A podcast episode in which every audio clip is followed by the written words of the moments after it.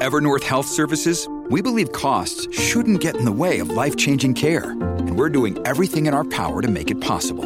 Behavioral health solutions that also keep your projections at their best? It's possible. Pharmacy benefits that benefit your bottom line? It's possible. Complex specialty care that cares about your ROI? It's possible. Because we're already doing it. All while saving businesses billions. That's Wonder made possible. Learn more at evernorth.com/wonder. So the way the Bitcoin protocol is designed is um, it gives people incentives. It's it's a little bit like the protocol is bribing people. It's basically like giving people money that hey, if you do this work for me, I will give you money. So Bitcoin is literally the protocol is printing money in the form of Bitcoin, right? And it's saying that if you, it's basically giving payment to anyone who believes in the project and is willing to take that payment.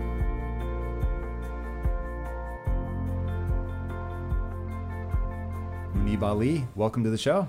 Thanks, thanks for having me. Dude, I'm very excited about this. As I was telling you before we started rolling, when I first started researching you, I knew you were interesting, but I didn't know that you sat at this intersection of what might be one of the most important questions in crypto and Web3. And that is why Web3 at a financial level is going to be so important. Revolutionary, I think. And that that was the thing that I really I started taking crazy notes and I was like, "Oh my god, like this the the idea around how this is going to be a revolution, um, you somehow sit at the nexus of that. And I've watched a lot of people in the industry get caught up sort of in a very similar wave, and you have remained a contrarian voice. And so I want to start at the beginning. If you don't mind, give people a very quick primer because we're going to go super deep, but give people a quick primer on what Web3 is, and then we're going to dive into why it matters. Yes. So I think for people who don't know what Web three is, think of think of this uh, like we have kind of like the basic internet infrastructure. Think of that as the plumbing of the internet, right? Like you are kind of like exchanging data. Uh, but then initially, what you would call Web one, it was kind of like read only, meaning that you can just go online. All you can do is you can just like read on a website or just like you're consuming information, right? Like you're kind of like a passive person. Mm. And then I would say uh, in the early 2000s was the start of Web 2, which a lot of people can relate to it, right? So it was interactive. It was read plus write. So when you're posting a, uh, a tweet or a picture on Instagram, you're actually writing something like you're and, and then people engage with it, right? So it became more interactive. So it became like read and write and Web3, interestingly, adds like one more uh, characteristic or dimension to that, which is own. You can now actually own things online. So you, you can still read and write, but you can now also own things, meaning that uh, you can own Bitcoin. Like it's it's like a strong sense of ownership. Like you directly own that thing. No one can take it away from you. Similarly, you can own other types of digital objects like like NFTs, which I know that you're interested in. Interest may be the understatement of the year. Yeah, I'm completely obsessed. NFTs, though, for me, is so I th- I really want people by the end of this interview to understand the difference between ownership. NFTs to me is ownership. It's not a financial instrument. That's like the drum I've been beating that I get a little bit of flack because I think people are treating NFTs like a financial vehicle. I think that's mm-hmm. a mistake, but that's a whole nother argument. But there is another component to ownership, which is Bitcoin. And to me, Bitcoin and, and other things that really do act as money. Do you differentiate those two in your mind, or like no, ownership is ownership?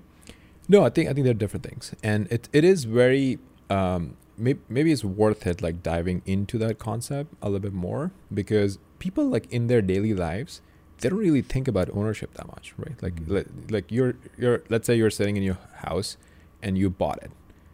Uh, you're on you, you just think that you own the place. You never think about how exactly do you own it. Well, you own it because there are uh, there's there are property laws, and they are enforced, right? And you trust that, let's say, uh, here in in the United States, those laws are enforced pretty consistently, and everyone can kind of like trust the system that mm. if there's a conflict about who actually owns you know this house uh, we can rely on our, our laws and we can actually resolve that conflict. In some other country, maybe you know, I, I grew up in Pakistan, and there would be, you know, in some villages, a lot of people would have conflicts about land, like who actually owns this land, right? And because you know some of either the laws are not clear or some people are corrupt, uh, so you can't like sometimes you can't even like rely on the local system for how do you resolve those conflicts, right?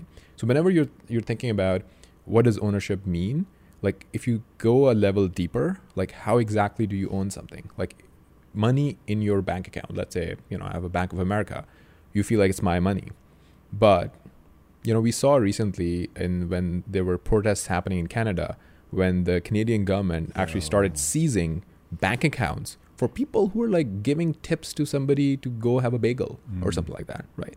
And suddenly you realize that wait, that's not my money. Like it can be taken away from me because, and, and that's where the concept of ownership kind of like keeps getting deeper. And when Bitcoin comes to the picture, it really like baffles people initially like because they they actually don't have any reference point for what strong ownership actually even means because we have never had strong ownership ever before. So the way you own bitcoin is that you have you know your your private key which is people should think of that as a very very very long password. It's like a secret like you're not supposed to tell anyone you know what the secret is. But as long as you have it you have this really really long password which is a secret you can actually mathematically prove that I own Bitcoin. Mm. Right? This was just simply not possible before, ever, right? In in society. And I think there's an important part there for people to understand. So decentralization, which from an entertainment NFT standpoint, I'm actually not that bothered by whether it's centralized. I mean, I'm saying this because I'm super biased because we are a centralized uh, project, but I don't worry about that. But when it comes to the money side of things, all of a sudden decentralization starts to seem very, very important. Can you explain to people how the blockchain of Bitcoin works? What is exactly being decentralized? And I know you're not a big fan of the idea of a world computer, but as an analogy, I find it very helpful to understand what's going on at a technological level on a blockchain, sure. a distributed blockchain. So I think I think um, let's build up on, on on this example where you know I I have this private key and I can prove to you that I own Bitcoin. Um, how, basically, what you can do is you're able to sign something. Like think think of it like you know normal people would have a checkbook, right? And they can they can sign something. But their their signatures are easy to forge, right? Like somebody else could also sign something that looks like your signature, mm-hmm. right? So these signatures are basically unless like someone can come up with the exact same private key, you they're impossible to replicate. Right? You would need like you know some insane amount of a supercomputer that consumes the more energy than is in is available in this like you know we can solar system or something like that. dimming. Yeah. yeah. yeah, exactly. Like it's it's it's it's crazy moon math type of stuff, right? So, um, eh, let's say you know you understand that concept that okay, no one can forge this signature, only the person with the private key can do it. Then you know the next thing to visualize is some sort of a global ledger, right? Just like bank accounts, like the bank kind of like controls the ledger the bank says, you know, I have a hundred bucks, this other person has like 200 bucks, something like that. We need like a global ledger that um, anyone can use and anyone can basically verify that this information is correct. And you're not depending on any single party that basically controls the ledger. How right. is that possible? Right. So this is the thing that blockchains cracked, and more specifically, Bitcoin was the first one, and that was the true innovation, I think because this problem has never been solved before where you're always depending on some company right? Like let's say uh, again to make it relatable to normal people like when you're logging into facebook facebook the company decides that you know your password is right or, or, or not right and you can have access to your account or you you cannot right? In the bitcoin world in the blockchain world like there is no company right? It's fully decentralized and it's just kind of like you know code and, and mathematics. And if you have the private key you can spend your funds. If you don't have it nothing can happen in the world and you there's no way for you to access access those funds right? So it's like a trustless system that just works without having any central point of control. And that's the key thing that you know a lot of people get get get confused about. The way my simple mind can grasp you've got Timmy, Sally, Susie, Bob, uh, Muneeb, like a whole gaggle, thousands of people Mm-hmm. that all have something running on their own personal computer that keeps this ledger. And that ledger is designed to sync up basically with each other. And the distributed, decentralized nature of this is that anybody can put this ledger on their computer and be a node and join the network. And now 51%, I would assume, all have to agree that this transaction, this update to the ledger is legitimate. And if they do, boom, the ledger is automatically updated across all 1,000, 10,000, 100,000, whatever, how many computers are on the network. And so the odds of even a state actor being able to identify where those computers are, simultaneously hack them and get them to report what they wanted to report is virtually zero. So they're they're not going to be able to do it. Once I understood, okay, wait, this is a world computer that is running on all these individual computers. So I can imagine the Google uh, or Facebook like super network of servers somewhere in Iceland, you know, deep underground, and we've all seen those images. But it's a really different picture, and I can imagine somebody you break into one of those places, or you have the keys because you're Google, Facebook, whatever. You can go do whatever you want. Like no one will ever know, right? You can just manipulate the entries in a database, and you're good. Whereas with something that's truly decentralized because it's on randos computers the the benefit of that is while any one of them maybe could do something to their computer the odds of you getting all of them to coordinate is again effectively zero. And so, So- once i understood that that this is just normal people all over the place that have decided to join the network for reasons to be honest i don't completely understand. Are they miners? I'm not sure. Um, but they have some incentive to have this ledger on their computer and they all are in sync. Yeah, so I think I think I think um, let's take a deeper dive, right? So there there's a little bit more to it, which may, maybe we can uh, jump into a little bit more. So basically, now forget you know we had the high level understanding, we had the description that you had, and now let's try to like dig a little bit deeper, right? So what's happening is um, just like you know Facebook runs their computers in a data center, as you mentioned. Uh, this network, let's call it the Bitcoin network, um, needs people to operate it, right? It needs some people to kind of like run the network and actually have the physical computers uh, which are going to do the processing that is needed for doing transactions on this network. So the way the Bitcoin protocol is designed is um, it gives people incentives. It's it's a little bit like the protocol is bribing people. It's basically like giving people money that hey, if you do this work for me, I will give you money. So Bitcoin is literally the protocol is printing money in the form of Bitcoin, right? And it's saying that if you, it's basically giving payment to anyone who believes in the project and is willing to take that payment, right? And then in terms of uh, how the network works, there there are basically like two types of actors. One is, you know, when you're describing that there are all these different types of users, most of the users who are running the Bitcoin like full nodes, uh, they're mostly doing it either for themselves or they want to support the network and they, they want to kind of like have a node online. A normal node doesn't really participate in mining, right? So the process of actually um, writing new information to uh, to the Bitcoin blockchain, uh, miners are kind of like responsible for that. So miners are think of that as like you know those people are more dedicated to the network, and what they're saying is that in addition to running a node on the network, I'm going to actively participate in this competition. So mining is kind of like a competition that there's money at the table every block, which is roughly 10 minutes, and people are competing over who gets to pick up pick up the money. So everyone's trying to do work, and uh, the protocol has like this basically algorithm that that uh, almost like randomly, like based on how much like compute power that these people are willing to spend on it, picks a winner every 10 minutes. So And they're solving a cryptogra- cryptographic puzzle, right? yeah, yeah, they're, they're solving these these puzzles. And they get harder or easier depending on how many people are competing for it, Yeah. so that it always comes out to be roughly 10 minutes a block, right? Yep. Okay. So then you should think of the miners as the operators of the network. So when a normal user comes and says, "Here's my transaction," they just don't they don't have to like become a miner and write to the blockchain themselves. They just broadcast it and some miner picks it up and writes it on their behalf, right? So miners are kind of like they are the operators and they write uh, they write to the to the blockchain. Mm. And then the other nodes are super important, right? So the normal users, the normal nodes that you were talking about, they are kind of like your independent verification of the network because the beauty of the Bitcoin network is that anyone can start up a new computer, install the software, start from zero, and independently verify that this copy of the blockchain is the correct one. When it comes to platforms that will help you run a business, there is no shortage of options on the market.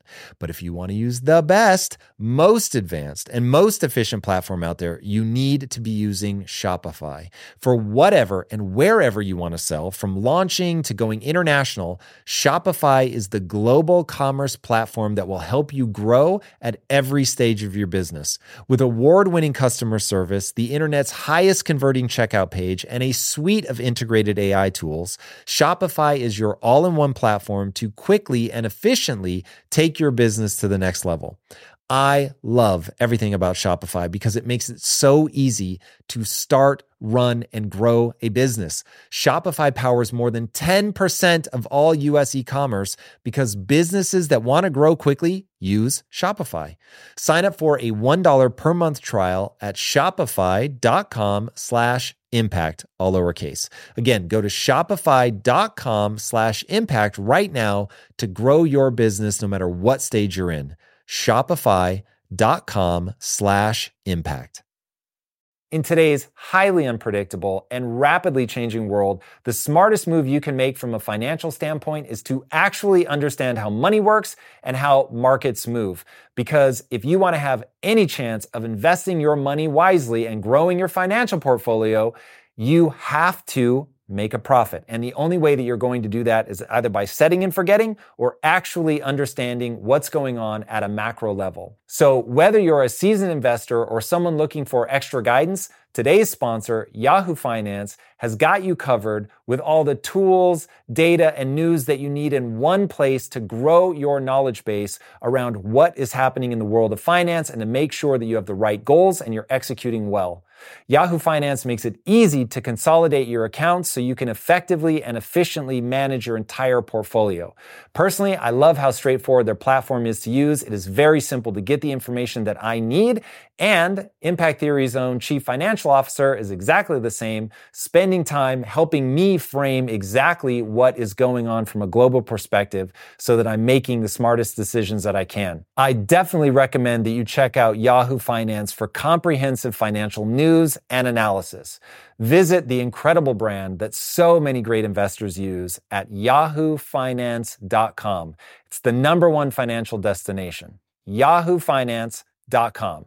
Once again, guys, head there now, yahoofinance.com.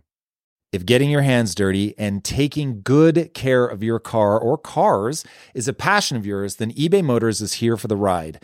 Because I'm sure you remember when you first saw the potential in that beauty. And then through some elbow grease, fresh installs, and a whole lot of love, you transformed 100,000 miles and a body full of rust into a drive that's all your own. With over 122 million parts for your number one ride or die, you can make sure your ride stays running smoothly with eBay Motors.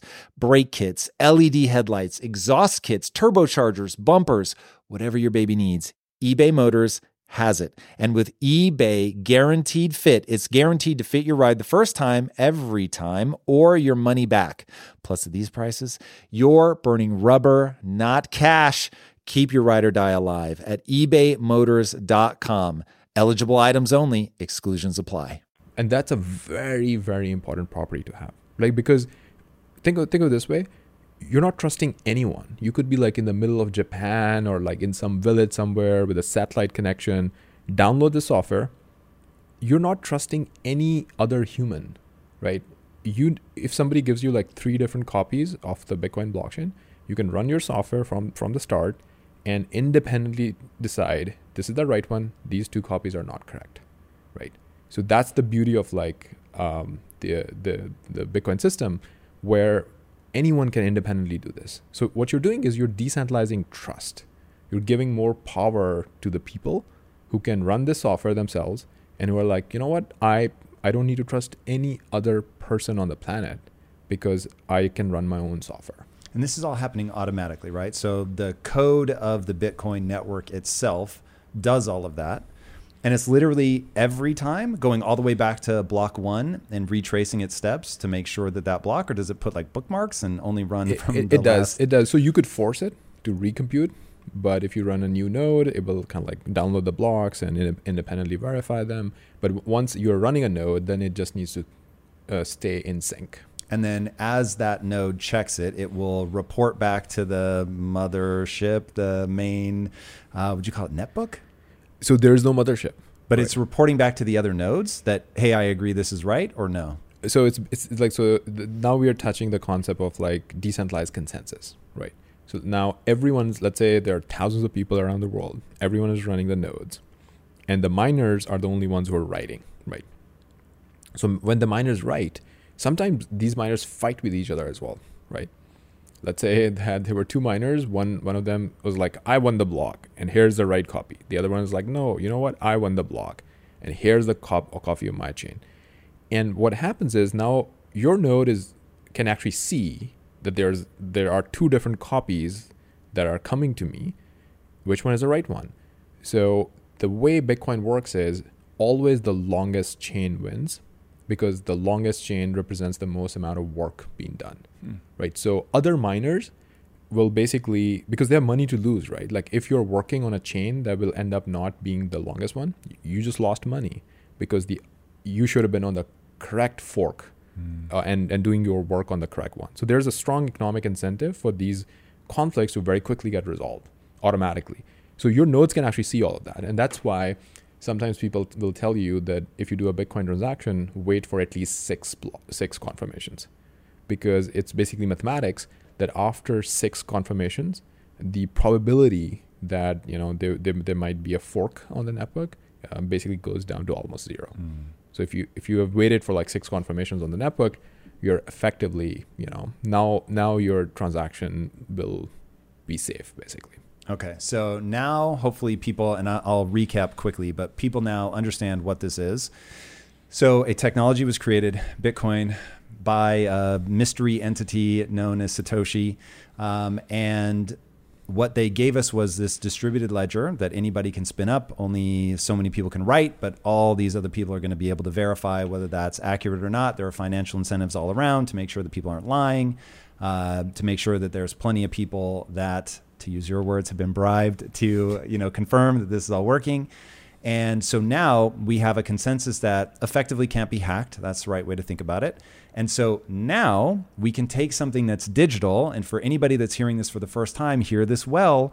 You take a digital object and you have now been able to give it the same sort of um, scarcity properties of a physical object so that I mean, to be honest, it's better if I'm quite frank, because I don't know how many of these mugs exist.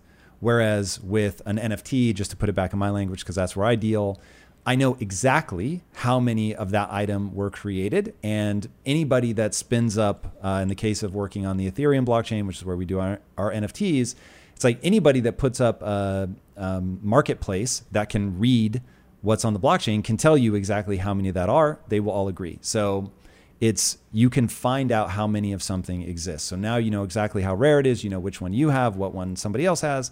So all of the the sort of latent economic energy that was leaking out of the system in digital goods because you you couldn't a you couldn't make it more complex.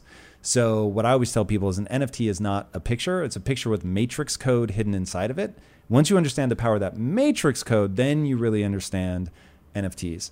And so now it isn't just an image anymore. A and B, now I can track who owns that image. And if people care enough to be one of the owners and they can guarantee that now I have it. Now, whether humans should care about ownership or not is irrelevant. They do. And so this technology allowed us to track that into the digital world.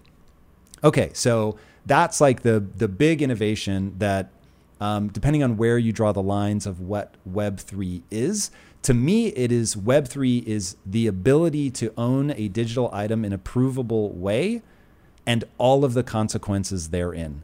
And there are huge ramifications once you understand what you can build on top of that. And that's where this conversation, I think, is about to get really interesting. Now, I think of it from an entertainment perspective, but today, what I really want to talk about is I heard you in an interview running through a hypothetical situation that stopped me in my tracks about the way like interest works on your money. You were talking specifically about Bitcoin, and you said, imagine a day where there's a marketplace where people can lend money, review lenders, Yep. review people that review borrowers. I was like, oh my God, like this gets crazy. So, if you don't mind, walk us through that hypothetical situation. And for context, how does money work today? And how is this going to open up a level of creativity that I think will shock people? Awesome. Yeah, let me let me dive into it, and then I'll I'll come back to some of the ownership and and the NFT stuff as well. Um, so, interestingly, you know, so far we have discussed Bitcoin. Bitcoin is you know this new type of money that nobody controls, right? So it's like, um, in some ways, it's like open source technology that created money that is not controlled by anyone, and that that that type of thing has never existed in in our society in our history, uh, ever, right? So why do you think that it created money? Because that's a really interesting way to phrase it. Think think of like humans, even when you know we used to live in in tribes, will always find ways to trade with each other, right?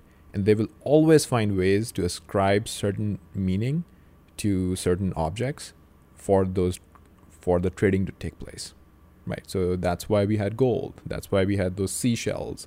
That's why we had those like other types of uh, physical objects that would represent some value because humans like by nature they they want to they want to trade they want to you know I I I'm I'm a farmer I am growing something and I will sell it to you and I want something else back right this is how human civilizations like come together independently in different kind of like geographic regions over and over again.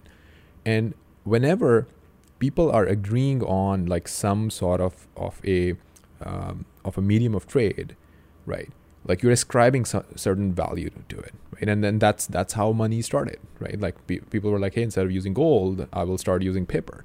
And then you know paper and gold were linked and and then you know we we we have evolved over the years to to think of money as basically kind of like you know both a store of value and something with which we can we can trade with uh, with, with other people and interestingly um, again double clicking on these systems you would find out that gold was a good proxy for something being scarce mm. because we we aren't we aren't certain that you know somebody w- can find a really big gold mine right. and suddenly you know there's a lot more gold in the world now than there there there used to be right but bitcoin there's only 21 million right so it's crystal clear that what the supply is how scarce this asset is no one can change it right? So it's not like the government can decide that hey, we're going to have nine percent inflation, and suddenly your your your money is worth less mm. sitting sitting sitting in your bank account, right? So I, I think it's worth belaboring this point just for a second. So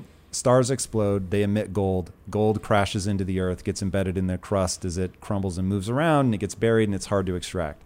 So it also uh, is very resilient, so it doesn't mold, it doesn't rot. Uh, you can melt it down, and it remains pure. Like there's a lot of properties that led a lot of different civilizations to ultimately coalesce around gold. But they tried all kinds of things. I think you said seashells earlier. So they try all this different stuff. They need a universal medium of exchange because maybe I'm good at basket weaving, maybe you're really good at harvesting corn. Uh, I don't want to have to know how many baskets equal how much corn. And so we all come up with this medium of exchange. We all, because of its properties, come to gold. Uh, the problem with gold is it's fucking heavy. And so carrying that around and being afraid that somebody's going to jack me for it, uh, we start coming up with proxies. The proxy we come up with today is, well, entries in a database. But people think of it as paper money. Pretty lame properties, though, when you really think about it. Becomes fiat because we break the relationship between that money and the gold it was supposed to stand for. So now, to your point, governments can inflate the life out of it. I won't derail this conversation with that, but people should look into inflation. It's terrifying. It's eating all of your money. Uh, so yeah, it's like a whole thing which I didn't understand, and once I did, I became very paranoid. Um, okay, so now that we understand that civilization, because we specialize in things, our time is finite, so we can't get great at everything. We have this universal medium of exchange. And along comes Bitcoin, and it has properties that make it better than gold. That was like, these are all the pieces that probably seem self evident to you. I've had to cobble those together to be like, why are people so excited about this? How did this open source thing create money? Why did people care? Right. So I think you, you, you got it exactly right, right? So you you get Bitcoin, and then honestly, like I'm I'm a computer scientist, right? Like I when I discovered Bitcoin, I was more interested in the network and how it's working, right? Like the money thing actually, even for me, came much later when I started realizing when I started seeing so many community members getting so excited about the fact that they finally have sound money, like money where supply cannot be changed. You're not trusting any government, any entity. It's not just about governments. I'm not anti-government, right? Like it's just that you don't have to trust anyone, and that is a lot better than trusting any type of you know organized you know uh, institution that can just decide to change things right? Like uh, the, the the Fed is basically in the recent years they just decided to to print a lot more money, and some people are getting hit really hard because of that, right? If if, if people who are listening to this podcast, if you're feeling that prices are going up, like you know gas is getting expensive, your groceries are getting expensive, prices are not going up. Your money is becoming less valuable so, how you feel it on a day to day basis, it feels like things are getting more expensive, right? And the reason that the money is becoming less valuable, single biggest reason, regardless of what, you know, the narrative on the media might be or they're trying to spin it, the single biggest reason is they're just printing a ton of money. So, if they're printing a lot more, obviously it's going to devalue, right? It's, it's, I don't it's, think it's that's like, obvious for a lot of people. It wasn't for me. It took me a long time to wrap my head around. Wait, what? Why? Here's here, here's a very interesting example. Imagine that you know the government decided that this year they're going to automatically withdraw 10% money from every US national's bank account. Boom, one day they come in, you had 100K in your account, now you have 90K, right? Single day, they took that money. I think there'll be riots on the streets people will be like, what the hell happened? Like, you, you can't just take money out of my mm. account. 10%? Like, how do, how do you do that? They did that in Cyprus. That shit is crazy. Right. That is literally the effect of inflation. Over, over the year, if there's 10% inflation, your 100K is now worth 90K. But it, because it happens slowly, it's like you're, you're and it's got way better PR, right? You didn't take anything from me. You didn't take anything. You just me. made it less valuable. You just made it Oof. less valuable.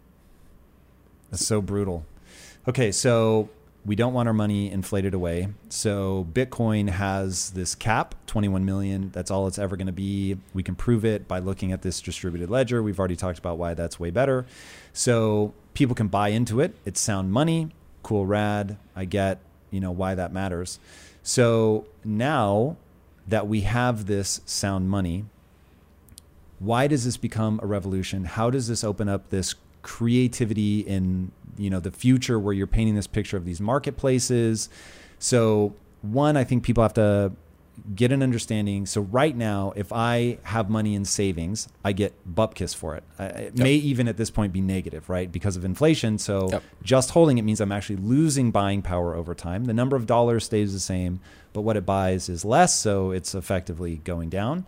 Um, so I don't think right now people are very excited to save, but Bitcoin may offer a solution. Yep. So I think this is this is the beauty of uh, technology and especially like open source technologies, right? Um, I, th- I, think a classic example would be the when the internet started, and you know Web 2.0 when you could interact, right? And Wikipedia came online. So Wikipedia is like literally normal people, ordinary people around the world. They're like, hey, I know something about this topic, and I'm gonna like try and write write it in in, in the Wikipedia and then other people would try to collaborate. And people people are kind of like they're collaborating around learning right? So if somebody puts wrong information they would argue about it they will figure it out. And if you look at that time wikipedia looked like a joke right? Compared to actual encyclopedias. And fast forward 10 years, your your your classic encyclopedias are going out of business and Wikipedia is now the best source of information on the planet, right? Because ord- ordinary humans, these citizens of the internet, came together and they started figuring things out themselves, right? Like, oh, this is how you write an encyclopedia, and we can collaborate and do it. Now, now apply that analogy to Bitcoin. Once you know they got Bitcoin, they're like, oh, this is how money works, and I, I now understand it. That there's there's only 21 million, no one can change it.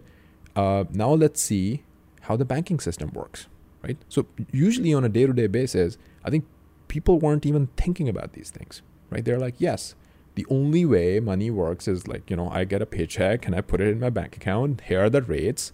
You know they publish new rates once in a while and this is how the system works. But now you have the tooling the open source tooling to start playing around with these things that okay i have my bitcoin. Do i want to self custody it? Do i want to give it to somebody else? If i put it to some productive use how much are people willing to pay me for that Right. and it turns out a market emerges, like, you know, entrepreneurs come in, they're like, if you want to lend me your Bitcoin, I'll actually give you a 6% yield. And they're like, what, 6%? You're willing to do that? Uh, because from my bank, I actually don't get very high yields at all, right? So it's, it's a little bit like now these normal average citizens are kind of like tinkering with things themselves and are figuring out how the financial system sort of works. And then they realize that what what has been happening so far is in the banking industry and no offense to you know my friends who work in this industry it's literally you're kind of scamming people. Like you take their money they put all the money in the in the bank. The bank goes off and makes a lot of money on that. And they give nothing back to the actual owners who deposited the money they basically get pennies like barely even pennies, right? There's always a joke at tax time when you look at your you know savings account statement, and where's the money going? The banks are keeping it. They're keeping all the profits, right? That's that's how the system is working. And suddenly you decentralize it, and people go like, wait a minute. If let's say for this example that six to seven percent was the actual yield when you're lending out money to somebody and they can put it to productive use. Um, why shouldn't I get all of it? Maybe I should pay some fees to some parties in the middle. And then these systems are very efficient, right? So banks are also inefficient on, on, on top of kind of like this model of where we are not going to give anything back to the users. Uh, they're also inefficient. So they lose a lot of money because there are so many parties involved and they have inefficient systems. And these young entrepreneurs with open source technologies are building much more efficient markets, right? So that leads us to things like smart contracts where people can now program a lending protocol.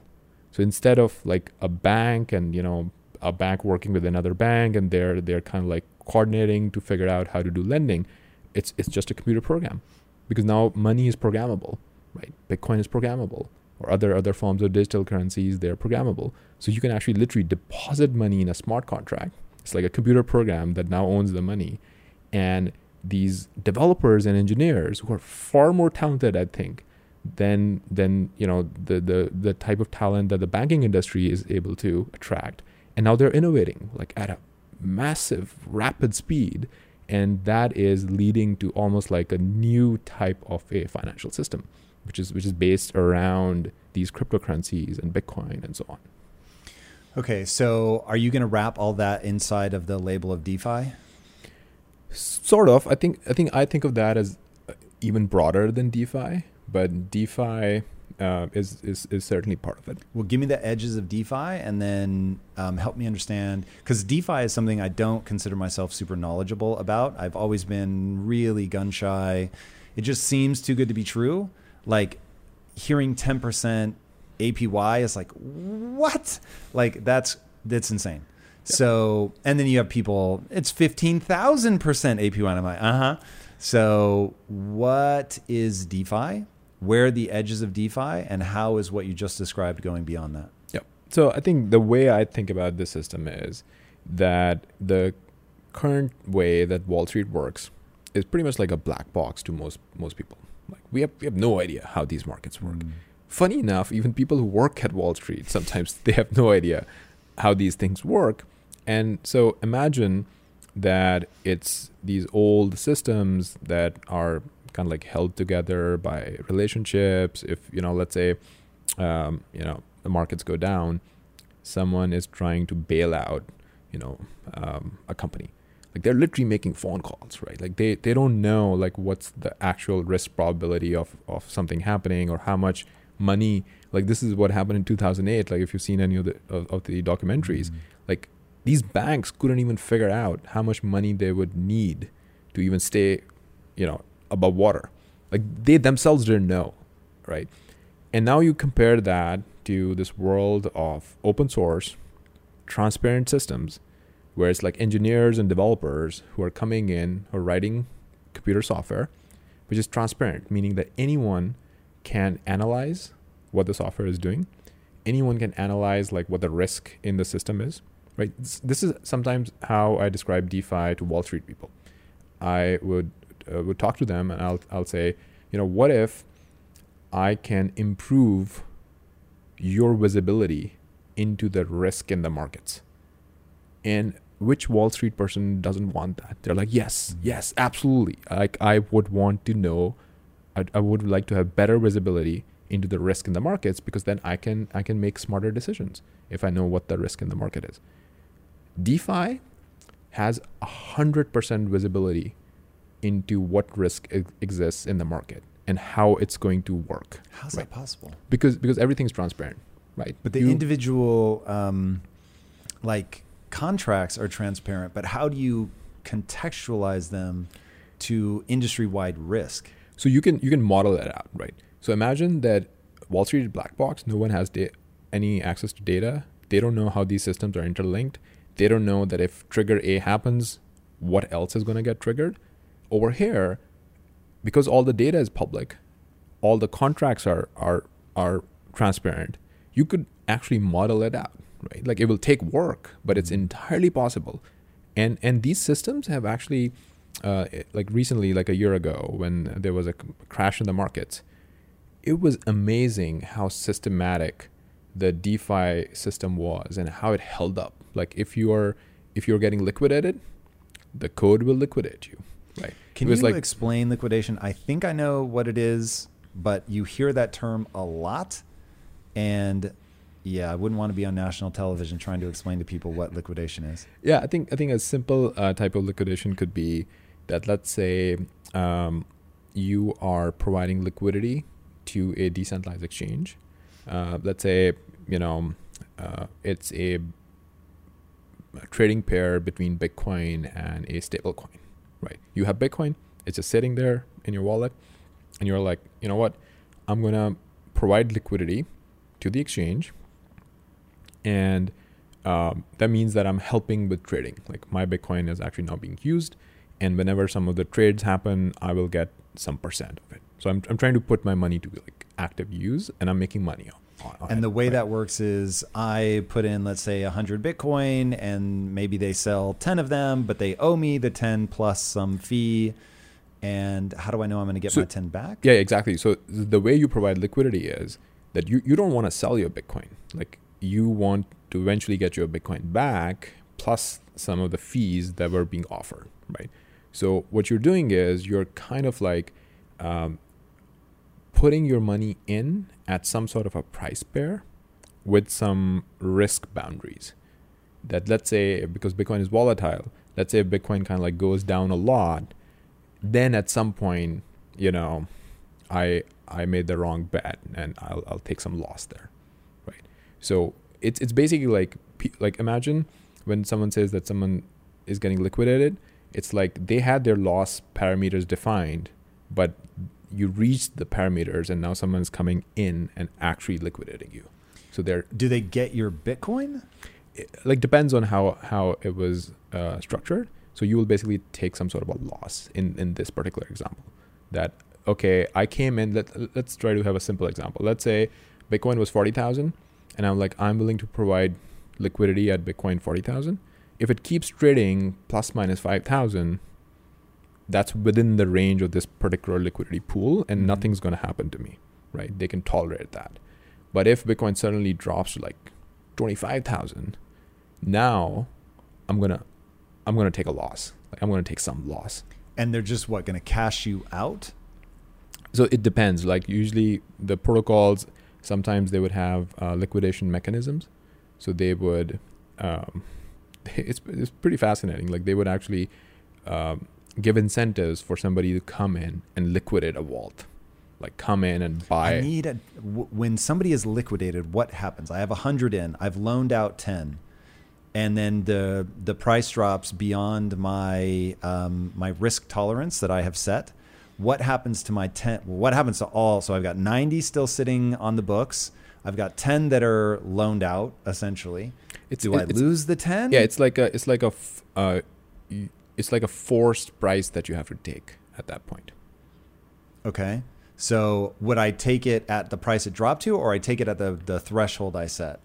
Yeah, it, it, it, it depends on how it was configured, but the worst case scenario would be that you are you would take the lower the lower amount. You'll be forced to sell at at the, at the lower price. All all 100 or just the 10 that are loaned out? Uh, so in this example, you weren't learning anything out. Whatever you're putting into the pool would be would be at risk. Okay, so if I say if if I say my threshold, I have it in at forty thousand, meaning one BTC equals forty thousand dollars, US. Uh, so I have that in there. I've got a five thousand USD threshold drop, so it could go down to thirty five thousand, but it drops down to twenty five thousand. Now I'm getting my BTC back at their what? That's what I don't understand. Are, do they get to keep some of the BTC? Let me let me um, let me maybe try a different example. Let's say so. uh, This is a different example. Um, in this example, you were giving out BTC as collateral, Yep. and you're taking a USD loan against it. Right. Okay. So now, slightly modified example, forty thousand. Let's say the collateral ratio had to be double or something, right? Because Bitcoin is volatile. Uh, so you had like eighty thousand worth of collateral, and let's say you took like fifty thousand loan against it, and then markets start crashing, Bitcoin is going down, right? At some point, the protocol ha- has this rule that if your colla- collateral kind of like falls below a certain amount, you could lose, you could lose your collateral.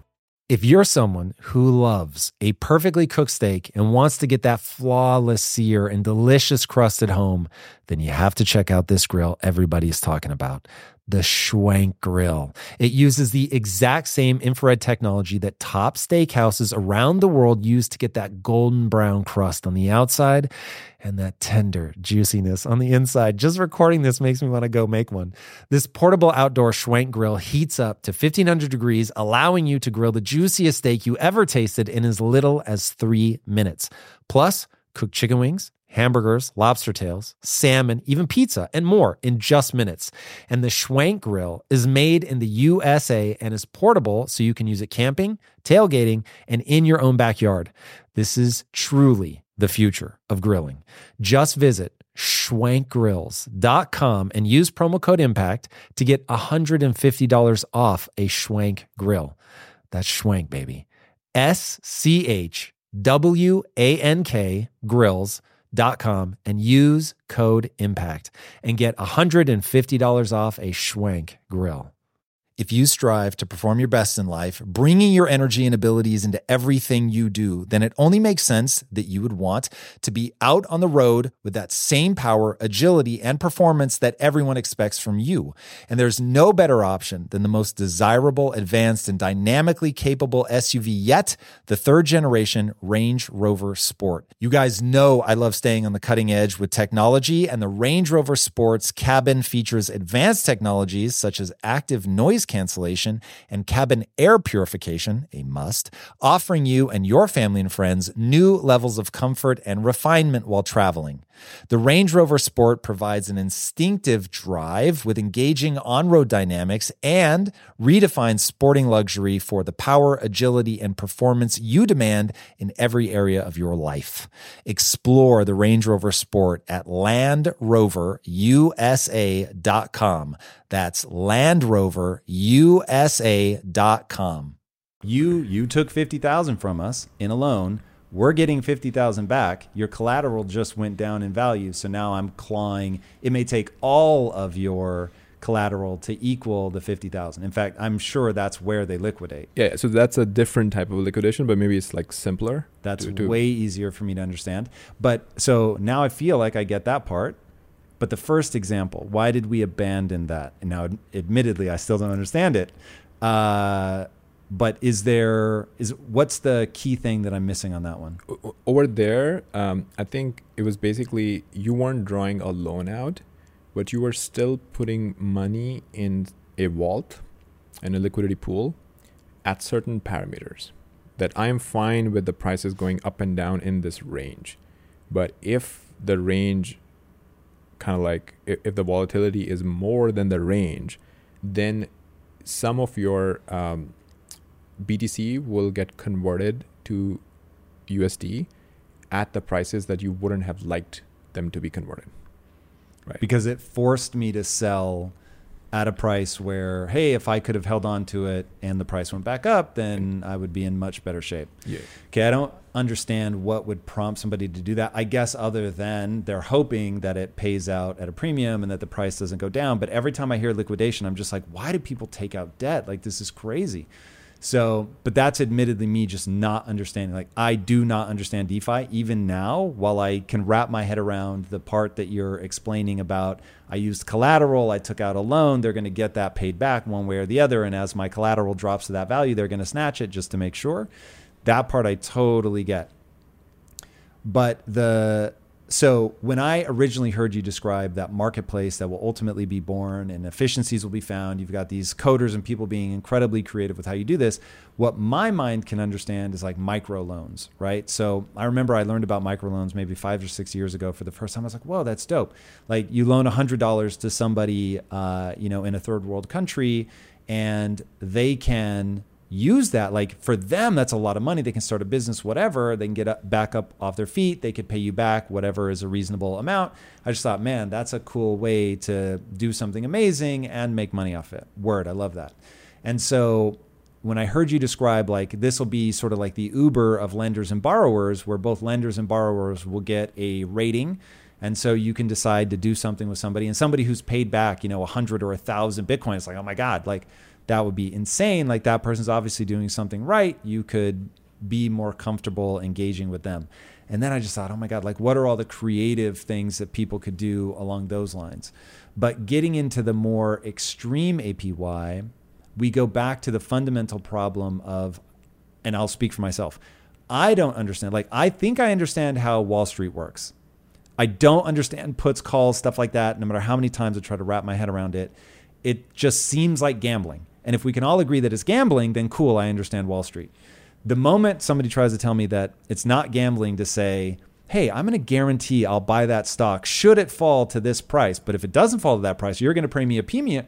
You're going to pay me a premium for having guaranteed you that I would buy it if it did fall to that price, uh, which that is how it works, right? Like I don't remember if that's a put or a call, but like that's what you're doing. You're you're guaranteeing to buy or sell something at a certain price. Right. So I think I think the the, the difference I want to point out is Wall Street still remains a closed system. Black box. Right. Can't see Black what's box. going on. You don't know what's So going you're all for all of that stuff. You just want it all to be completely transparent. I mean, those are those are the way I view the world is those are different types of financial instruments. Just like you can't stop, you know, a developer from writing a certain type of code, you can't stop like financial engineers to coming up with new types of financial products. They are going to do it, right? And if anything, you can stop them. I mean, I With mean, regulation. With, with regulation, sure, but it, like it, that's that's another thing with with the uh, the crypto and Bitcoin world because it's global. You don't know which countries' regulations are are Mhm. applying, right? Like, sure, maybe you can geofence a product in the U.S. That doesn't stop people from who are non-U.S. from using that product, right? So it's a, it's a little bit like these people are going to build these financial instruments it's already happening. This market is like very transparent, and a lot of really intelligent people are coming in and experimenting together in a very open way uh, to build new types of financial markets. And I, I think that's that's that that is something I can support. Like that is that to me is way better than Wall Street, right? Because uh, it is it's a little bit like it's a Wall Street to me feels like an insider's game. Uh, if they do something wrong, sometimes they get bailed out. Like in in in DeFi, who's gonna bail you out, right? Like it's mm-hmm. it's a little bit like when markets crash in DeFi. It, it's a very orderly crash at times. You know that when when this uh, vault is going to get liquidated, this will happen, and then you know if this happens, then that code path is going to get triggered, and and and this and thing is going to happen. You say it's an orderly crash, just that everybody knows what everybody should end up with. It was all entirely predictable. It was all programmed, and you could have run a simulation through it, and you could have you could have, and the simulation would give you the same result, right? And that's that's a lot that's a lot more transparent system, and over mm-hmm. time, that system is going to become much more resilient because there's so much open experimentation happening in when you say resilient resilient against what like Confusion? resilient resilient against like you know mistakes that could have been avoided like uh, if you know i let, let's take a simple example that people learn through different modeling and experimentation and just like messing around that oh you should always have like 150% collateral and not less than that because you know people learned because that mm. system just had a lot more information available to average normal people around the world like anyone can can participate in in this system right? anyone can basically start learning like you don't have to be in the us you don't have to work on wall street you don't you, all you need is an internet connection and the intellectual curiosity to come in and start learning about these things and contributing back to these protocols right and and some of the apy stuff like usually I know it turns off a lot of people, and there are good reasons for why you know alarm bells go off when you hear like an insanely high APY. Typically, in DeFi at least, it's people who are trying to give incentives to users to come and use their product by giving them insane amount of tokens that they have created for that protocol, right? And, and obviously, like you can see problems like if you know they just have too much, too high of an API, APY uh, you're flooding the market, and then maybe the value of that token will start start going down. Okay, so the black box idea is really important to all of this. Let people see what's going on. Do you at all worry about? So remember, this is for me. This is within the context of man. Come and learn about this stuff. I think this is going to change everything. But in terms of thinking through potential things for people to be thoughtful about, um, in any system like this where it gets open to everybody, somebody's going to be better than other people. And it feels like we could really quickly get to a winner take all scenario. Do you worry about that? Like, one of the things that I'm hoping Web3 helps combat is the um, just huge disparity between the haves and have nots. And my hope is that ownership becoming so widely diversified that owning an NFT versus it being a financial instrument, but owning it like it's a collectible with utility, whatever, but that because you own it and it has utility, that ultimately at some point down the road, you can get some of that value back, more of that value back, whatever, but you own it, so it's not controlled by the company. That's really interesting to me. But getting into like DeFi uh, wars where like AI ratchet is up and people get like insanely good at this. Is there a fear of that? Or because it's so transparent that it's like, oh, I see what you're doing. Word, I'm going to do the same. Yeah, I think it's a very competitive market. So in, in terms of like winner take all type of scenarios that we have seen emerge in Web two, um, I think those systems tend to kind of like you know move towards monopolies or oligopolies whereas if a marketplace is like very open and it's very easy for new entrants to come in and actually compete uh, i think you you have a lot more competition and a lot more choices for the users and which is which is something that we are seeing like in in, in certain cases like i think a classic example would be if twitter was open right any developer could come and use the data uh, build a Twitter like front end client application, you'll see like hundreds of them, right? And then they're competing on quality. They're not. It's not like Twitter is saying you can only use this single application, mm. right? It's it's it's kind of like that in in DeFi and other marketplaces. Anyone can start a new stablecoin. Anyone can start kind of like a new lending protocol, and then it's really about like your execution how good kind of like your your particular implementation of that thing was and people can even you know copy paste some of the code and they can try to like tweak it and so it's a very competitive open system and usually i'm a big believer in like open marketplaces let people compete and i think consumers typically uh, win uh, when when you have those type of dynamics okay so transparent we're attracting massive talent people are coming in and experimenting we can all see what everybody else is doing we can fork it we can tweak it try it ourselves and there will hopefully be some sort of natural balance that comes out of that. Um, where do you think the future is in terms of regulation? Like, how do we get to that moment safely? I know you guys have been, and we're going to get into what you're doing in your whole thesis around Bitcoin, which I find utterly fascinating. Um, but what's the right way? Like, if I were to grant you regulatory powers, uh, what's the right way to approach this?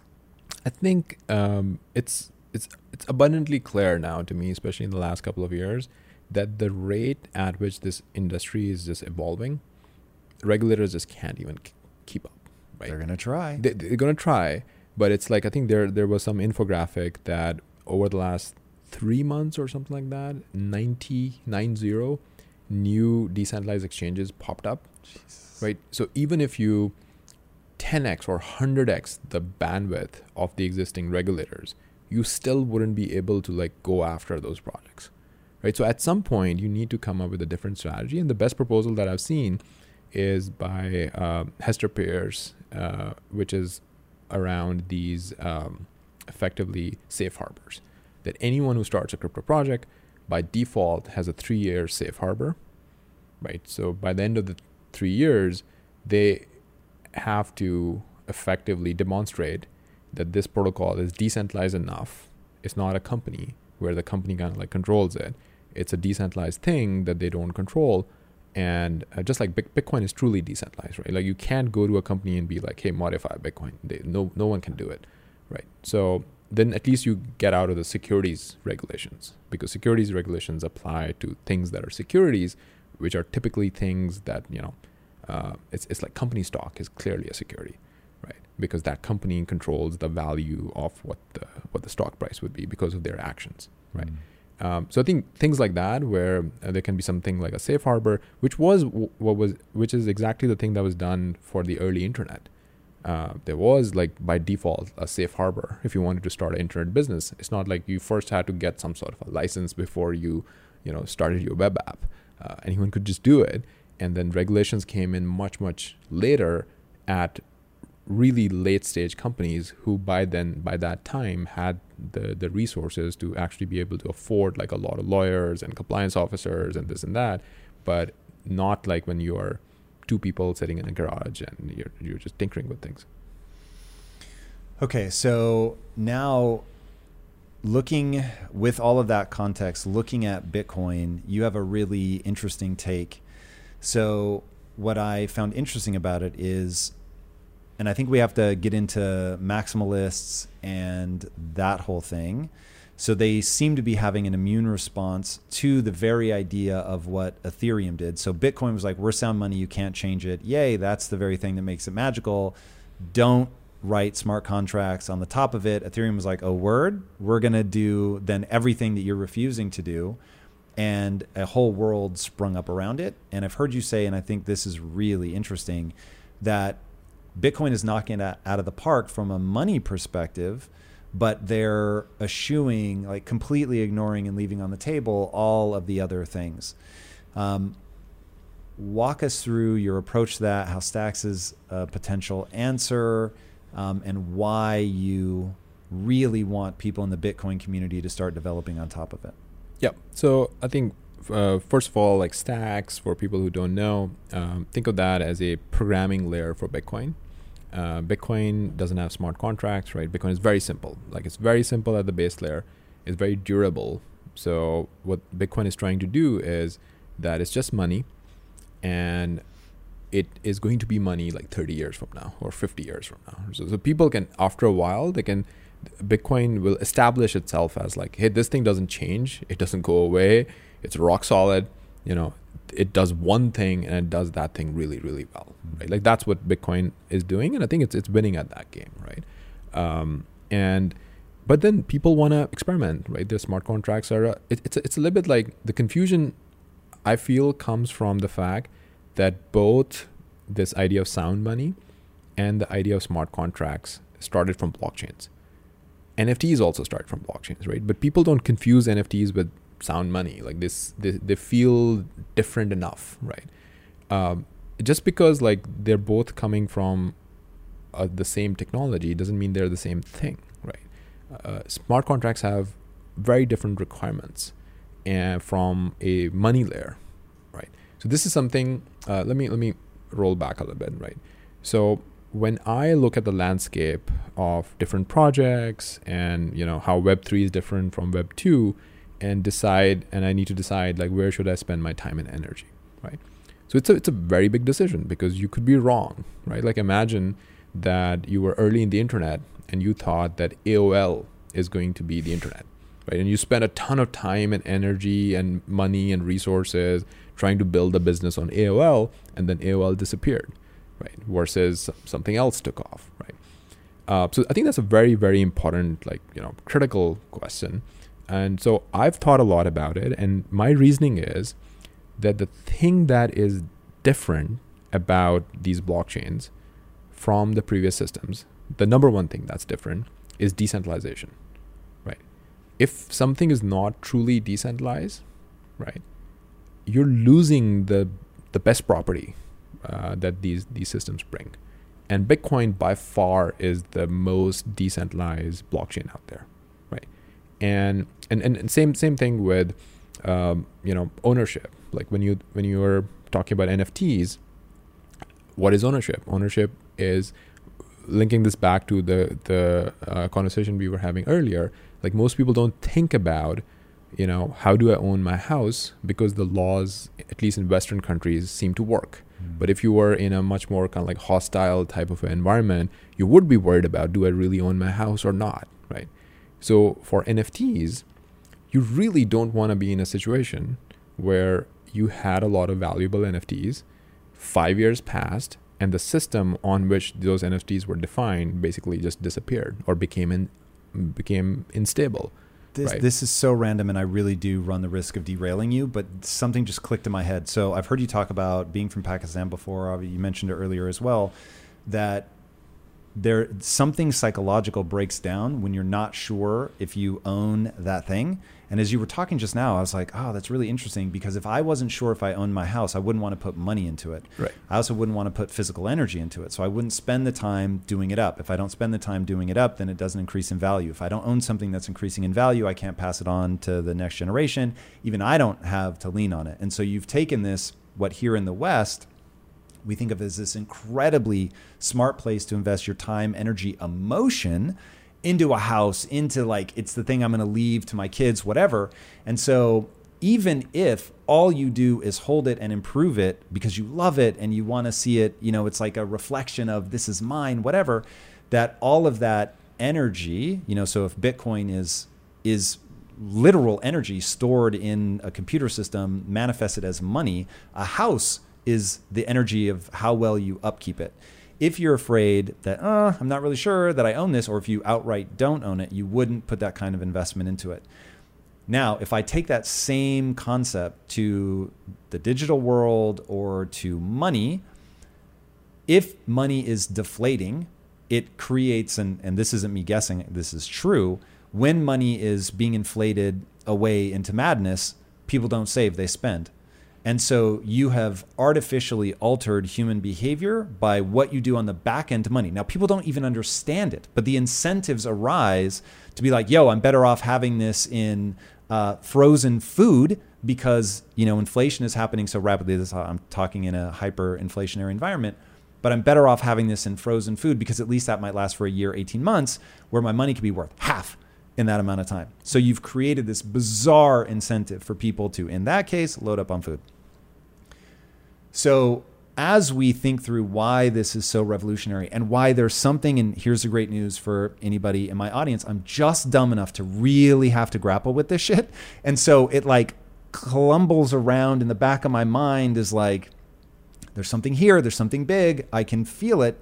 And then I'll get a piece of information like what you just said, which will make a piece click into place, which is what this is allowing to happen at a financial level is you're giving me the incentive to learn this, to put energy into it.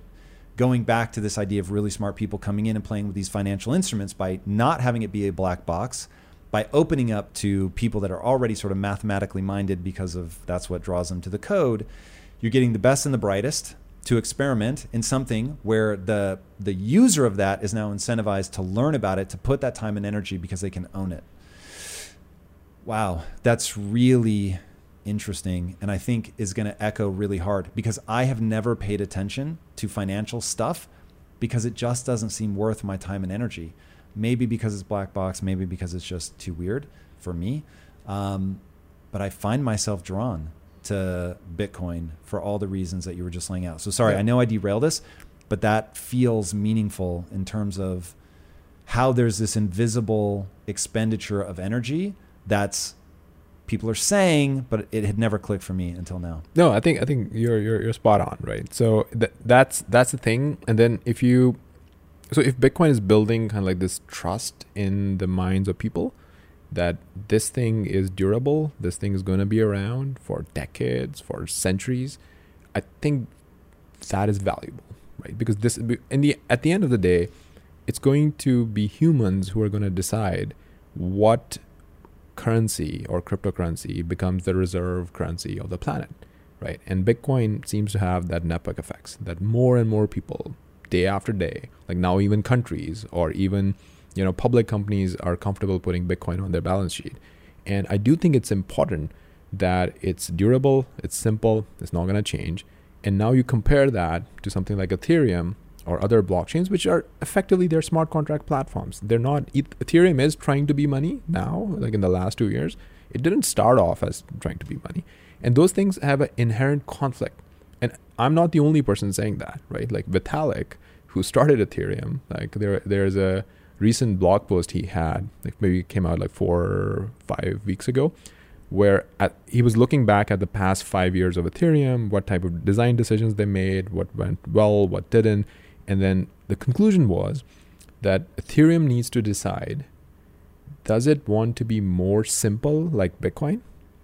Or does it want to be more complex and experimental, which is which is how smart contracts need to be, right? Because so many people need to come and innovate and change things.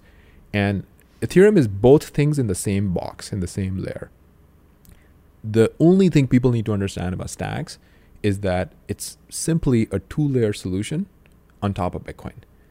So there's no tension between a money layer and a smart contract layer, right? Bitcoin is the money layer, Stacks is the smart contract layer. What creates the tension in Ethereum when uh, it's both? Because at the same layer, um, what you're saying is to be better money, Ethereum needs to simplify, have less features, less complexity, right? Don't upgrade the protocol, like be stable like Bitcoin, right? Because, because otherwise there's too many question marks. Too many Am I going to own this? Is it going to be the same as it is today? Let's, I let, stop investing in that house. Yeah, let's say I'm I, I am keeping my money as a savings account in Bitcoin, and I know Bitcoin is not going to change.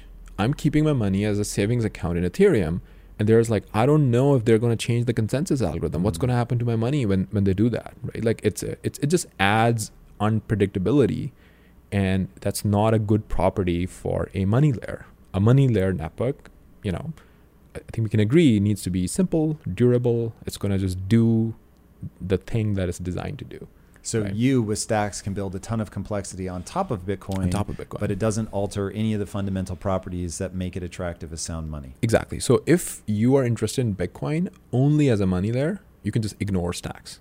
Like it doesn't exist for you. You don't care. You're only using Bitcoin. If you care about smart contracts, uh, then in addition to running the Bitcoin software, you run the Stacks software as well.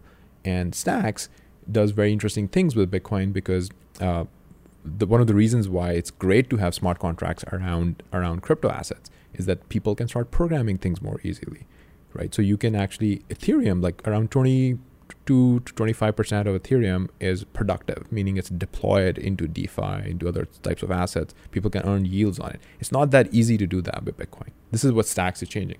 Bitcoin is a trillion dollars of capital. Like imagine It's like one of the biggest opportunities where I think the only thing missing on the Bitcoin side is better developer tooling, better pr- programming layers like stacks. One, but that's solved. That's just engineering, right? Like we have solved that problem. But if you are an engineer or entrepreneur or developer, someone says like, here is a trillion dollars of of capital. Go and build things on top of it. And by the way, not a lot of people are doing that today, like this year, because relatively more people are trying to build on the newer, you know, blockchains like Solana, Avalanche, Ethereum, right? Because because most people are, for some reason, is Bitcoin is in the blind spot. That might not be the case next year or the year after, right? But at least how, right how now, did it end up in the blind spot? I've heard you talk about this. I think it's important. I think the reason is that because for so many years, Bitcoin has been fighting this this thing, and you you said uh, you made a comment about maxis before. A lot of the community members, they tend to guard Bitcoin. That they they basically say don't make any changes to Bitcoin. So a developer comes in, says that you know what, I want to build this interesting thing. It's going to require this particular change on Bitcoin. The answer is almost always no, right? They go to Ethereum or they go to a newer blockchain and they they say hey, I want to build this thing, is going to require like this change. People are very friendly. They're very welcoming there because they're not building a money layer. I think the fundamental aspect is like very, very different. So that's why a lot of developers have been getting attracted to these ecosystems. And then comes along Stacks, it only launched like last year. And our community is just as friendly. A lot of developers, somebody comes in and says, I want to build something, it's going to require like this particular upgrade stacks can upgrade independent of Bitcoin. Right. So no zero changes required at the at the Bitcoin layer. And all of the changes, new features for smart contracts, for developers, anything they need. Let's say someone comes in and, and says, like, I want to create an NFT standard. Sure, go ahead. Do it at the stacks layer. And and and you you kind of like leave the money layer alone. So I think that's the base idea. It's it's it's literally that simple that it instead of having both those things, money and smart contracts in the same layer, just have it as two layers, which is a very tried and tested thing in the internet architecture, which is my background. I think that's why some of the design kind of like uh, inspiration comes from. That in the internet, the lower layers of the internet are very, very simple. Like TCP/IP just does one thing, right? Then people built a layer of complexity on top of it. Right? People built the the World Wide Web they started building other layers of complexity on top. So if Bitcoin becomes, you know, completely uh, ubiquitous around the world, like it literally becomes the money layer, our bet is there would be a lot of value created on top of Bitcoin, right? As and and that's where uh, layers like like stacks come in. And do you see so the narrative of Bitcoin as digital gold is so clean and easy to understand? But because inherent in that analogy is that I don't pay for things in gold, and I actually feel weird about like I've completely gotten my head around spending ETH, even though you could buy something one day that's you know a pizza, and then the next day that's like you just paid seven thousand dollars for that pizza. Yep. Uh, which there's the famous Bitcoin story, like 180 million dollars or whatever for a pizza. Um, do you see people eventually adopting Bitcoin as money, even though it's like, oh God, like I'm holding it, it's going up in value. Like, do you see that only happening when it sort of stops being a high volatility asset? No, that's that's a great question, right? So this is something that you know maybe four years ago, if you would ask me the question, uh, I would have said, hey, maybe it could be a payments mechanism as well. It's crystal clear to me and a lot of other Bitcoiners now as well that Bitcoin is um, a store of value, right? You're not going to buy coffee with Bitcoin? Um, and and there are things like Lightning. Again, it's a layer. It's a payments layer. It's a fast payments layer uh, where you can actually spend small amounts of Bitcoin with very small fees, very very efficiently. And maybe maybe you don't even want to do that, right? The where where I think this is heading is right now we're at the stage of Bitcoin as digital gold. Basically, it's a savings account, Right? you're putting money in there. You know that everything, you know, um, there's inflation happening. Other assets are actually going down in value, and I'm just storing wealth in Bitcoin. That's the use case today. The next step is going to be when Bitcoin becomes truly productive, and and hopefully Stacks enables that. Meaning that most people, if they have a Bitcoin wallet, there are two things you can do with it. One, transfer, like you move Bitcoin from one place to another. Two, nothing. You just hold it, right? Those are literally the only operations supported in a Bitcoin wallet. Through the work that we are, we are doing, Stacks, now in a Bitcoin wallet, you would be able to swap. Let's say you want to go from BTC to a stablecoin. Uh, you want to purchase a Bitcoin NFT. Like you could just do it from from a Bitcoin wallet. So we are making Bitcoin productive by adding a programming layer on top of it. So that's I think step two of the evolution of Bitcoin, where it will go from hey, I can hold Bitcoin, but I could also get a five percent yield on my Bitcoin in a decentralized way if I want to. So it becomes productive capital. And then the final step is going to be, which you know most people are not viewing Bitcoin as that right now, is that it becomes a settlement layer for Web three, right? Where the idea is that let's say you're building a decentralized application on a smaller blockchain. Right now, it's harder to build that application on Bitcoin, but let's say it becomes easier in the in the next year or two. Would you? Let's take Twitter as an example. Let's let's compare if Twitter was built on Solana versus Twitter was built on Bitcoin, right? Meaning that it settles information on Bitcoin. So if someone needs to take away your user Twitter username, they need to attack the Bitcoin network versus they need to attack. I don't want to pick on Solana. I'm friends with those people, but you want to attack the Solana network.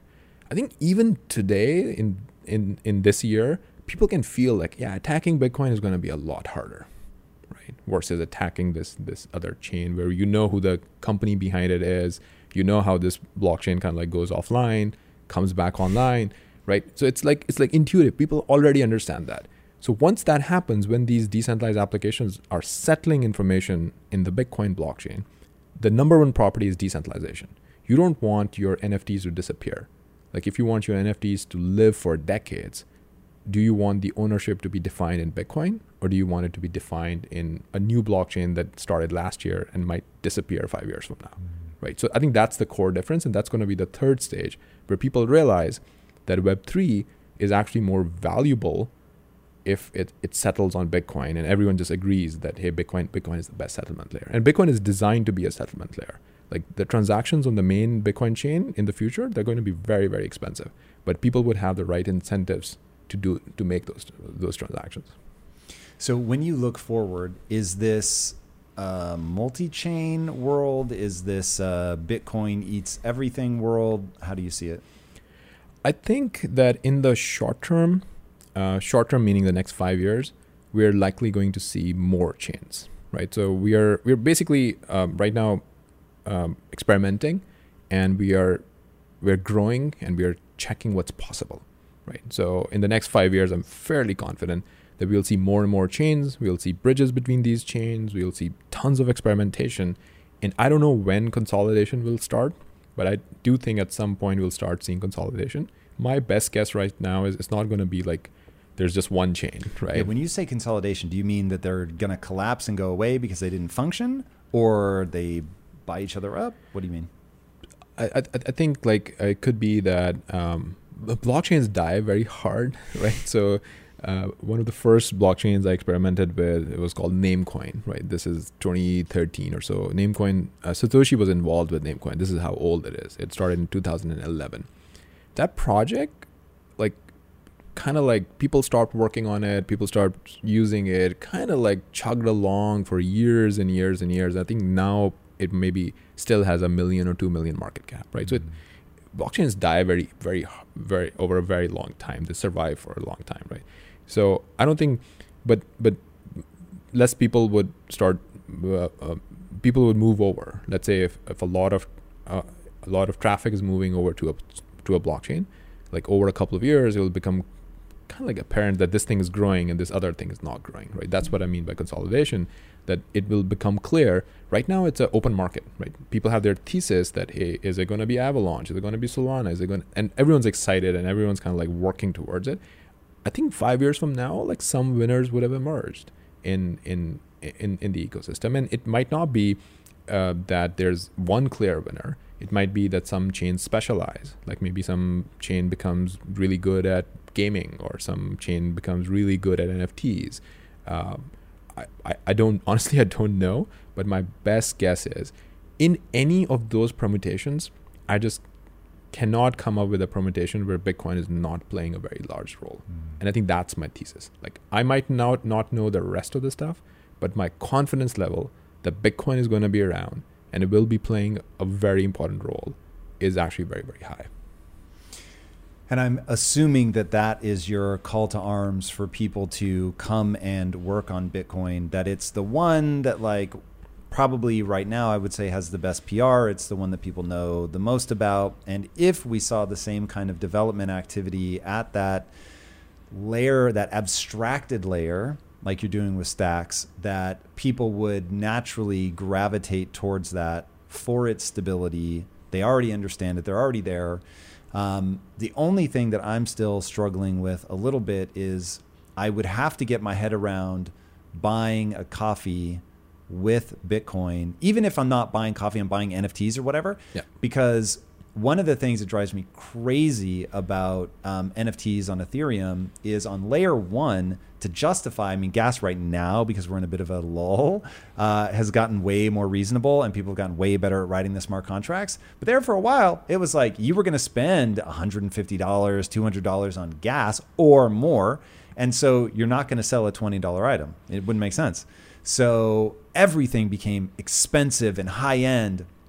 And I was just like, wow, I don't think this goes anywhere until you can bring the prices down and you can make this just de rigueur, to be honest. Like, I get how special everything feels right now. It's on the blockchain that makes it exotic and amazing.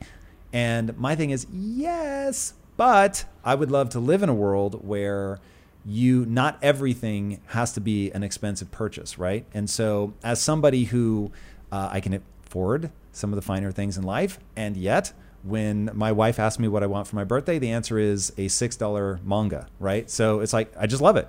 And so, um, going on to layer two becomes very interesting, but I've already crossed the chasm of ETH is to be spent. And I worry that if people don't cross that bridge with Bitcoin, I'm so paranoid about spending Bitcoin on something and then Bitcoin, you know, quintuples in price over the next 10 years. And I'm like, I'm an idiot. I should have yeah. just been saving it. I, I, think I think there's a very interesting um, design space of uh, stable coins that are actually backed by Bitcoin. And we will we'll, we'll come back to almost like Bitcoin is gold. And just like we had fiat that was actually gold backed, we will get stable coins that are backed by Bitcoin. In some ways, it's already happening. Like if you look at Terra, Terra is an algorithms based uh, stablecoin, it doesn't have collateral. They started buying Bitcoin reserves because they realized that uh, Bitcoin is the best form of money, right? And so Terra Protocol has bought like three, four billion dollars of Bitcoin just in the last six months or so. And through the work that we are doing with, with Stacks, because we bring smart contracts to Bitcoin, some new entrepreneur could actually start a stablecoin that is literally backed by Bitcoin directly using stacks, right? What Terra is doing is manual. Like they're going off on the market, they have a multi-sig, they're kind of like buying Bitcoin and putting it in their reserve. So this is this is what I mean by like permissionless innovation. Um, and interestingly, let me let me come back to this idea of um, you know one chain versus other chains and so on. So uh, if you look at you know some of the criticism for the approach of like stacks as a programming layer with Bitcoin, people would criticize oh, um, there aren't as many developers on it as compared to Ethereum, or there isn't as much liquidity on it as compared to Ethereum, right? Look at like we're talking about a game plan for decades to come, and these things are so short-lived. Like imagine Solana like 12 months ago. Mm. Solana has less had less liquidity. Like Solana had less developers. It's it's a just this point in time that oh USDC is not launched on stacks yet. They might delay it by like three months, six months, nine months. Like these are months, right? Like you're you're talking about what is a thing that is going to survive over decades. And yes, there will be more liquidity. Yes, more developers are already coming, right? Uh, it's a little bit like there's also an interesting um, dynamic here where as crypto industry becomes bigger and we start reaching the mainstream, when you're talking about mainstream gamers, would they want to earn Ethereum or Avalanche or something else that they've never heard about, or would they want to just get get paid in Bitcoin, mm. right? We already have evidence. Like there are gaming companies that are com- coming to the Stacks ecosystem. They're like, people want to just get paid in Bitcoin. They've heard about Bitcoin. Maybe their grandmother understands what, what, or have heard about like what Bitcoin is. They have never heard about any of these other stuff that the crypto native people uh, understand, right? So as the industry becomes more mainstream, I think it's actually more of an argument for Bitcoin winning and the network effects of Bitcoin actually getting stronger because it's the first to reach the mass market. It's the first thing that people still learn about when uh, when when they hear, hear hear about cryptocurrencies. Mm. Right. So you can solve the developer tooling challenge. You can solve the liquidity stuff. Like those are developer tooling is just engineering, right? Liquidity is just a bunch of companies bringing their assets to a chain. Those there's no rocket science behind that. But the but the dynamics around how Bitcoin started, how it became what it is, like I don't think you can reproduce that. I don't think you can compete against it. So that's the unique thing. And I think your focus should be on like what's unique and then you ride the wave with with the uh, kind of like, you know, once in a lifetime event that's happening, which is actually Bitcoin. And, and, and, and try to kind of like fill in the rest of the gaps. That's that's kind of like the thesis that, that we have. All right. So playing that out in the real world, you mentioned earlier um, countries putting this on their uh, in their treasury city coins, city tokens, whatever they're called. That's a really interesting phenomenon. Speaking of Bitcoin being the one that people lean on, was Stacks involved in in what's going on with city coins? Yes, city coins were launched using, using Stacks. So they're very very interesting idea. Uh, this guy uh, Patrick, who's actually going to pick me up after this podcast, so maybe maybe I'll I'll introduce you. Um, and he, Balaji, a bunch of other people, like they've been brainstorming about this idea of how do you onboard cities to Web3, right? Like at some point, cities did figure out like the traditional internet, right? They have web services where you can log into DMV and like, you know, do something online. And it's like, what is the role of a city in a Web3 world, right? Like that's kind of like the intellectually curious type of a thinking line. And from there, I think um, this idea is, is something like, what if cities are incentivized to build up crypto treasuries, right? There, could be donations that you know some people just want to support. Let's say Miami. Uh, some people want to support the city and they're just willing to give flat out donations, or there's some sort of a city specific um, token where as part of the mining process, like part of part of the uh, the rewards are, are automatically going to the city treasury, right? And once the city has a treasury, um, it can utilize it in a way that is, let's say, specifically for Miami, because you know Mayor Suarez has been like very uh, supportive and and forward thinking about, these concepts. Let's say Mayor Suarez wants to attract more entrepreneurs or more talent or companies to Miami. Now they have a crypto treasury that maybe they can you know put it in a um, put the treasury to work by uh, borrowing stable coins against it and giving out loans to entrepreneurs who want to move to this to the city. I'm just like you know throwing ideas out mm. there.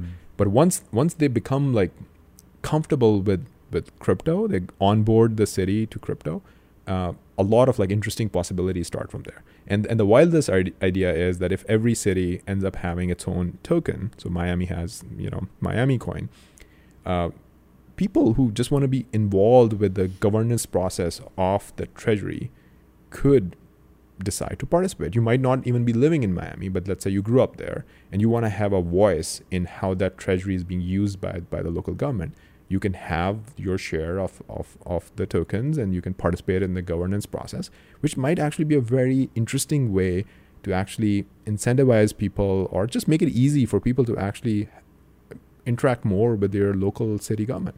Right. It's a very yeah. interesting way to vote on who you think is doing things well. Yeah and and then the market dynamics could also be interesting. Let's say you know there is a San Francisco uh, equivalent coin, and San Francisco local government makes some horrible local decisions, and the price starts tanking because people are shorting it, right? This is all fictitious. Like, this course, is all right? fictitious, right? But it could happen, and I think it's very interesting. Where, again, the same concept, like you know, going back to how Wall Street is a black box and DeFi is more transparent. Uh, if a city is holding money as a crypto treasury, it's very transparent. It's very transparent how they're involving the citizens or not citizens or the holders of the tokens in the governance process. Like, are they actually listening to people? Like, uh, how is voting being done? So suddenly you flip everything open, and and local city governments, which is again kind of like a black box, nobody really knows what they do, how they function. It becomes both interesting to your your younger generation who are now sitting in front of a laptop. They already have a crypto wallet, and they're just intrigued that you know what Mayor Suarez is actually listening to me, and I, I wanna I wanna give him my, my feedback, and and I'm gonna attach a proposal, and let's see maybe the proposal will get accepted. So I think th- those are like very interesting, obviously very early stage ideas, but this general space I think uh, has has a lot of potential. Dude, I agree so aggressively. Where can people follow along with you and learn more about what you're doing, how you think about this space? It's, I think, very useful. Yes, so I um, am on Twitter, fairly active there. It's my first name, uh, which is at Muneeb, M U N E E B. That's the place. Amazing, man. Dude, thank you so much for coming on. This stuff is so fascinating. I learned so much researching you and talking to you. It really feels like this tectonic shift is happening right now, and I am desperate to get people involved. So, boys and girls, please look into this. There is something changing so rapidly right now, and if you don't learn about it now, it will pass you by. As Muneeb said, this is a once in a lifetime opportunity, but it's happening right this very minute, and it all starts with getting educated. So um, I hope that this primer has served you all well. And speaking of things that will serve you well, if you haven't already, be sure to subscribe. And until next time, my friends, be legendary. Take care. Peace.